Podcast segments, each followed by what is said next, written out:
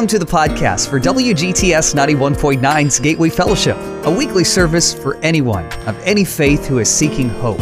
You can learn more and find more messages like this by visiting mygatewayfellowship.com. Magic words. Wow. Some of these words are going to sound familiar to some of you, and others won't.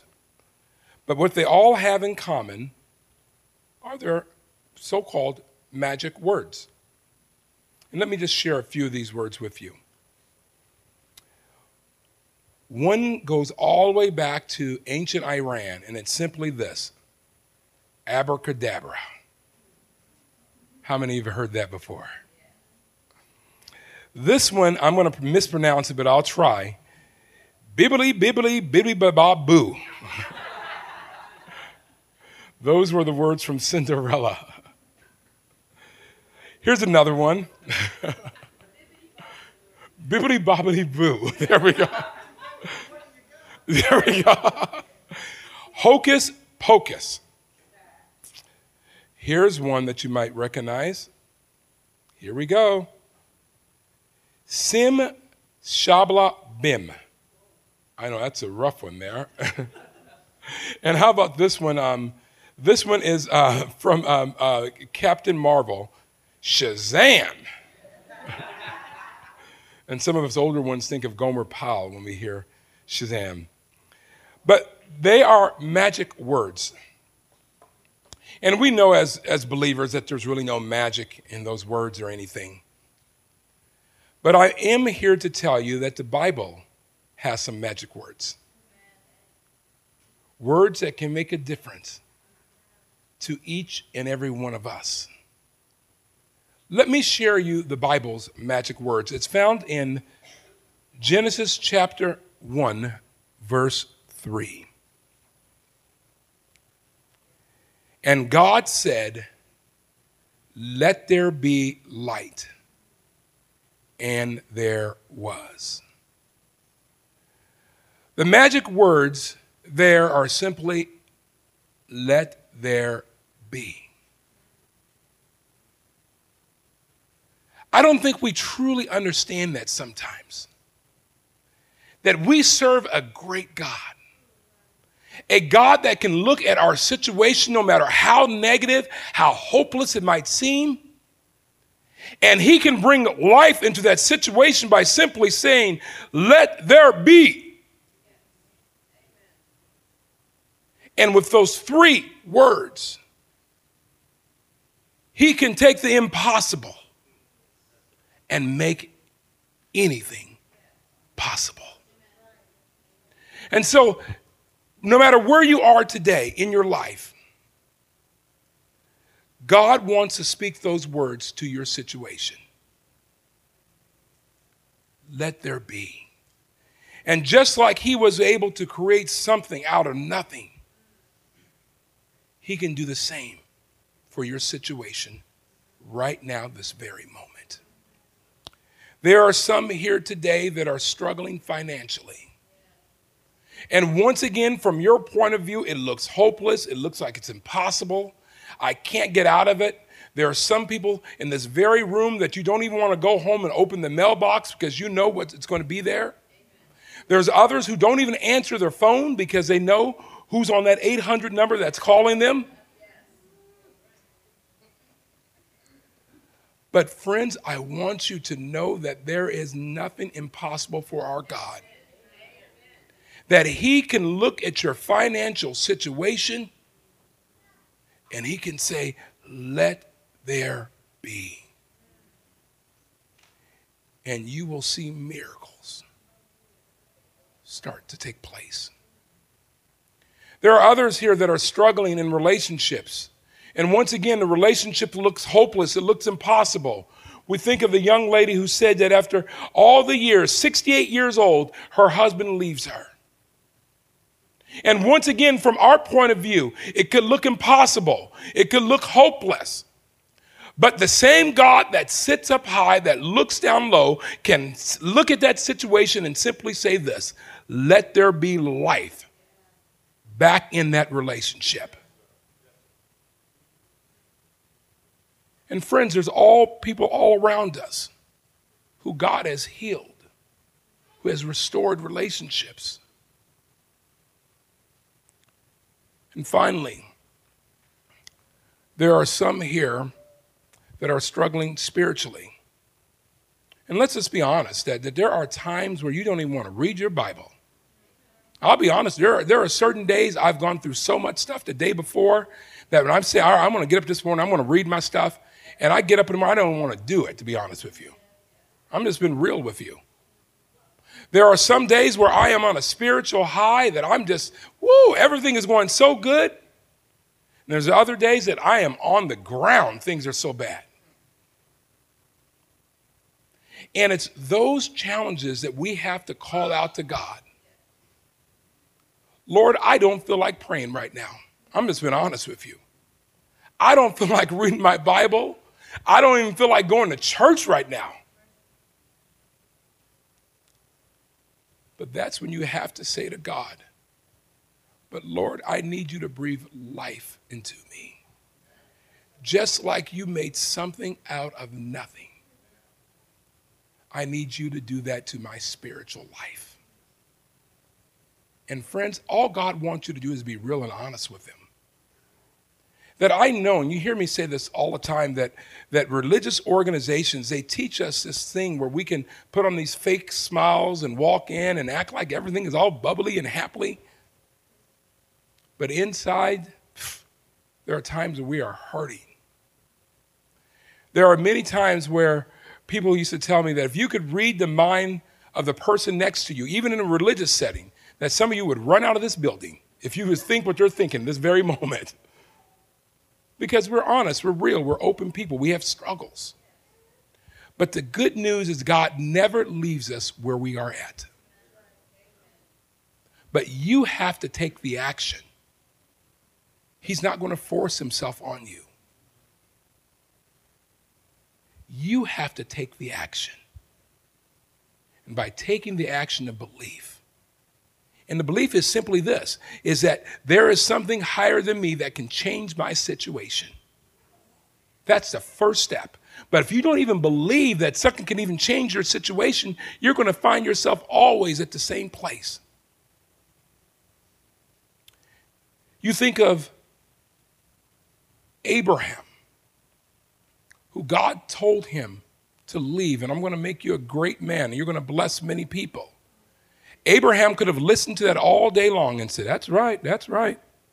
But unless he took action and belief, it would have never changed. All throughout the Bible, you think of David, and David was the uh, of one of the smallest families in Israel, and, and then on top of that, that David was the was one of the least of his own family, and the list goes on and on. And, and the prophet simply tells him that you are going to be a great king one day. And if David didn't believe that, he would have just sat there in the field, still doing the same thing. Yeah, maybe he's going to do it, maybe he's not. But instead, David took action. You think of Esther, who was a slave in a hopeless situation. And the prophet Mordecai tells her that Esther, that you are going to do something great for your people. You're going to save a nation because of you. And Esther could have just said, Well, you know what? That's right. Maybe. I don't know. But instead, Esther took action.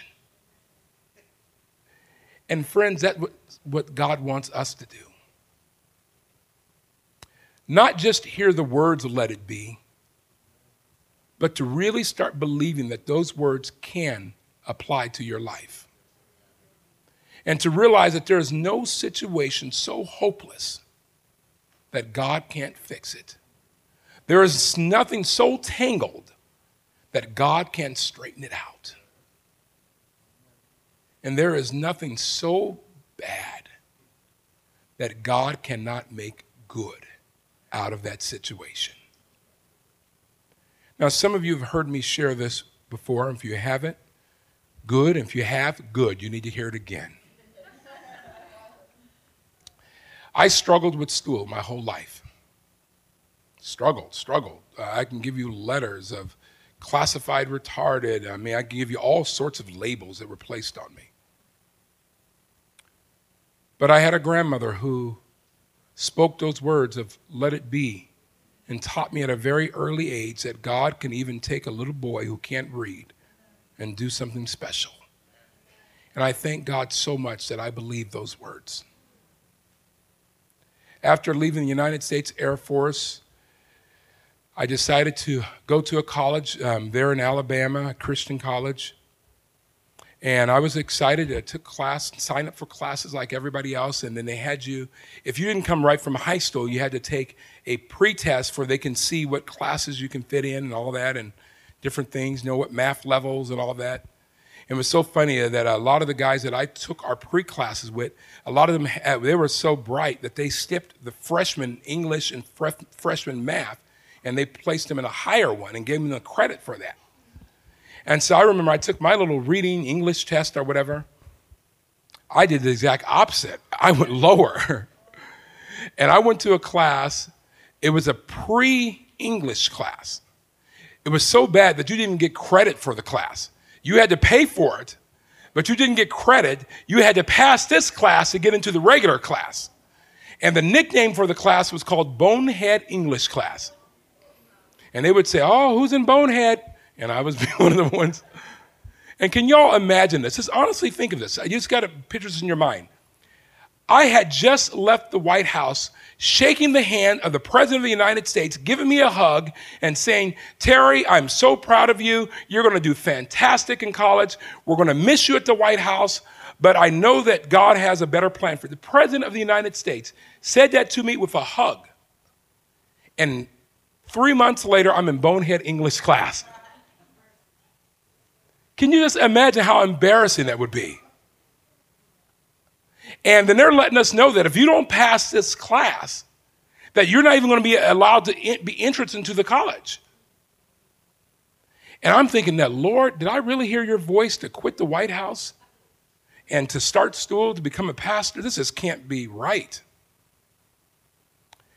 And I remember taking that class, and, and um, one of the things they had us do eventually was to uh, um, um, write a paragraph of why we're in this class for. And that was our assignment. Just simply write a paragraph. Why are you taking this class? And so I wrote my paragraph like everybody else. And, and, and I always tell Pete this this is one of the funny things is that in between that summer of leaving the White House and going there, the Lord put on my heart that I was going to write a book. I don't know why. And I'd be the last person in the world to write a book. I, I can't even get through class. I'm not writing a book. But the Lord, just as clear as I'm looking at you, He said, Terry, you're going to write a book. And so I'm thinking my paragraph, what to write. And so I write my little paragraph out, and I said, I'm taking this class because one day I'm going to write a book, and this class is going to help me. A little simple little thing. And so I remember the professor coming out, and I won't mention his name. Some of you will know his last name, even you would know him. And, and as he's handing out the papers, I was so excited. It was my very first college class in my life. And I was going to get my very first college grade. I remember being so excited. Yes, I'm going to get a grade. Yes, I'm in college. This is really happening. So he's handing out everybody's papers. He hands out my paper. And I'm excited. I'm going to see it, my first grade. And friends, the Lord is my witness. I had a great big F on my paper. My first college grade ever, an F. Talking about, talking about doubting God. I'm like, Lord, pff, you didn't set me up now. Had me leave my good job, and here I am flunking. I, will be honest, I was just mad. just like, this, this, is, this, is this ain't right now. And so I, I, didn't know what to do. And so I was trying to think in my heart, now maybe I need to get back in the Air Force. I need to figure out what I need to tell whoever I was sorry to and, and let me get back in. And so I remember talking to the professor at the end of class, and he says, You're probably wondering why you got an F. And I said, Yes. He says, You got an F because you're talking about writing a book? Do you realize what class you're in? He says, Terry, simply do this. Go back and rewrite it. Some people wrote, I'm in this class because I want to be able to get into the college like everybody else. Just simply go back, rewrite the paragraph, and I'll regrade it for you. I praise the Lord. And so I remember I went back home and I'm in my little room, and these were the Tim, the days before computers. And so you had to struggle. And I'm there with the little typewriter, and, and y'all didn't want to hear about my typing now. I'm, I'm since I'm dyslexic, I, will tell you this a, a sidebar is that when I took typing class, my typing uh, teacher in high school is now a recruiter for Loma Linda University. And every time he sees me, he reminds me of the story. He says, Terry, you're the only person ever in all my years of teaching typing that you had typed 10 words and had 12 mistakes. He saved a paper, honestly. I had did 10 words and 12 mistakes. I know, I know, trust me. and when you see the paper, you will say, oh my goodness. So you have to understand how struggle this thing was. And so I went back with my little typewriter and I'm thinking, what am I going to write? All right, I'm taking this class. And then something hit me. I simply said this Did God really speak to me? Can God really take a situation that seems hopeless and do something special out of it? I had to make a decision whether or not I would believe God. And there are many of us here today where you need to make that decision. Do you really believe that God has something special for your life? Do you really believe that you are in existence for a reason? Do you really believe that that God can look down at you and say, Let there be, and something special can happen. So the next day I turned in my paper. And I remember the professor smiling. He says, That's all you had to do was rewrite it. You'll be fine. And when he looked at my paper, it was the exact same paragraph. God has told me to write a book he gave me another F. And friends, I wish I could give you a glowing report that I went on to pass. I got an F for the entire class. I had to take the class over again through another teacher. But I will tell you this five years later, I'm in Huntsville, Alabama, Barnes and Noble, doing a book signing. And the most amazing thing, and the Lord is my witness as I'm signing books, in the distance is the professor with his grandchild. He gets up to me and says, That was one of my students, everyone. That was one of my students. If you would have wished the words I could have said to him, I should have put an F on his book. but I just smiled and just didn't want to do anything in front of his little grandchild. But, friends, it just, once again, it reminded me how God can say, let there be. What are you holding on to today? What do you need God to say, let there be in your life? Because God wants to do it. There is nothing impossible for Him. There was a youth group, I believe they're from Missouri, and one of the kids who was physically challenged, but he wanted to do something special to reach out to people for Christ. And so he thought of something, and people laughed at him and said, Well, that's not going to work. But I'm so glad that that little boy in that youth group let the words of let there be work in his life. And I want to show you the video of what he was able to put together. Look at this video, and you too will become a believer of let there be. Wherever life's journey is taking you, we hope you can find a home at Gateway Fellowship, a ministry of WGTS 91.9 in Washington, D.C. We'd love it if you came to visit sometime. We meet each Saturday afternoon at 5 at the Mrs. John Hopkins Memorial Chapel at Takoma Academy in Takoma Park, Maryland. You can learn more and get directions by visiting mygatewayfellowship.com.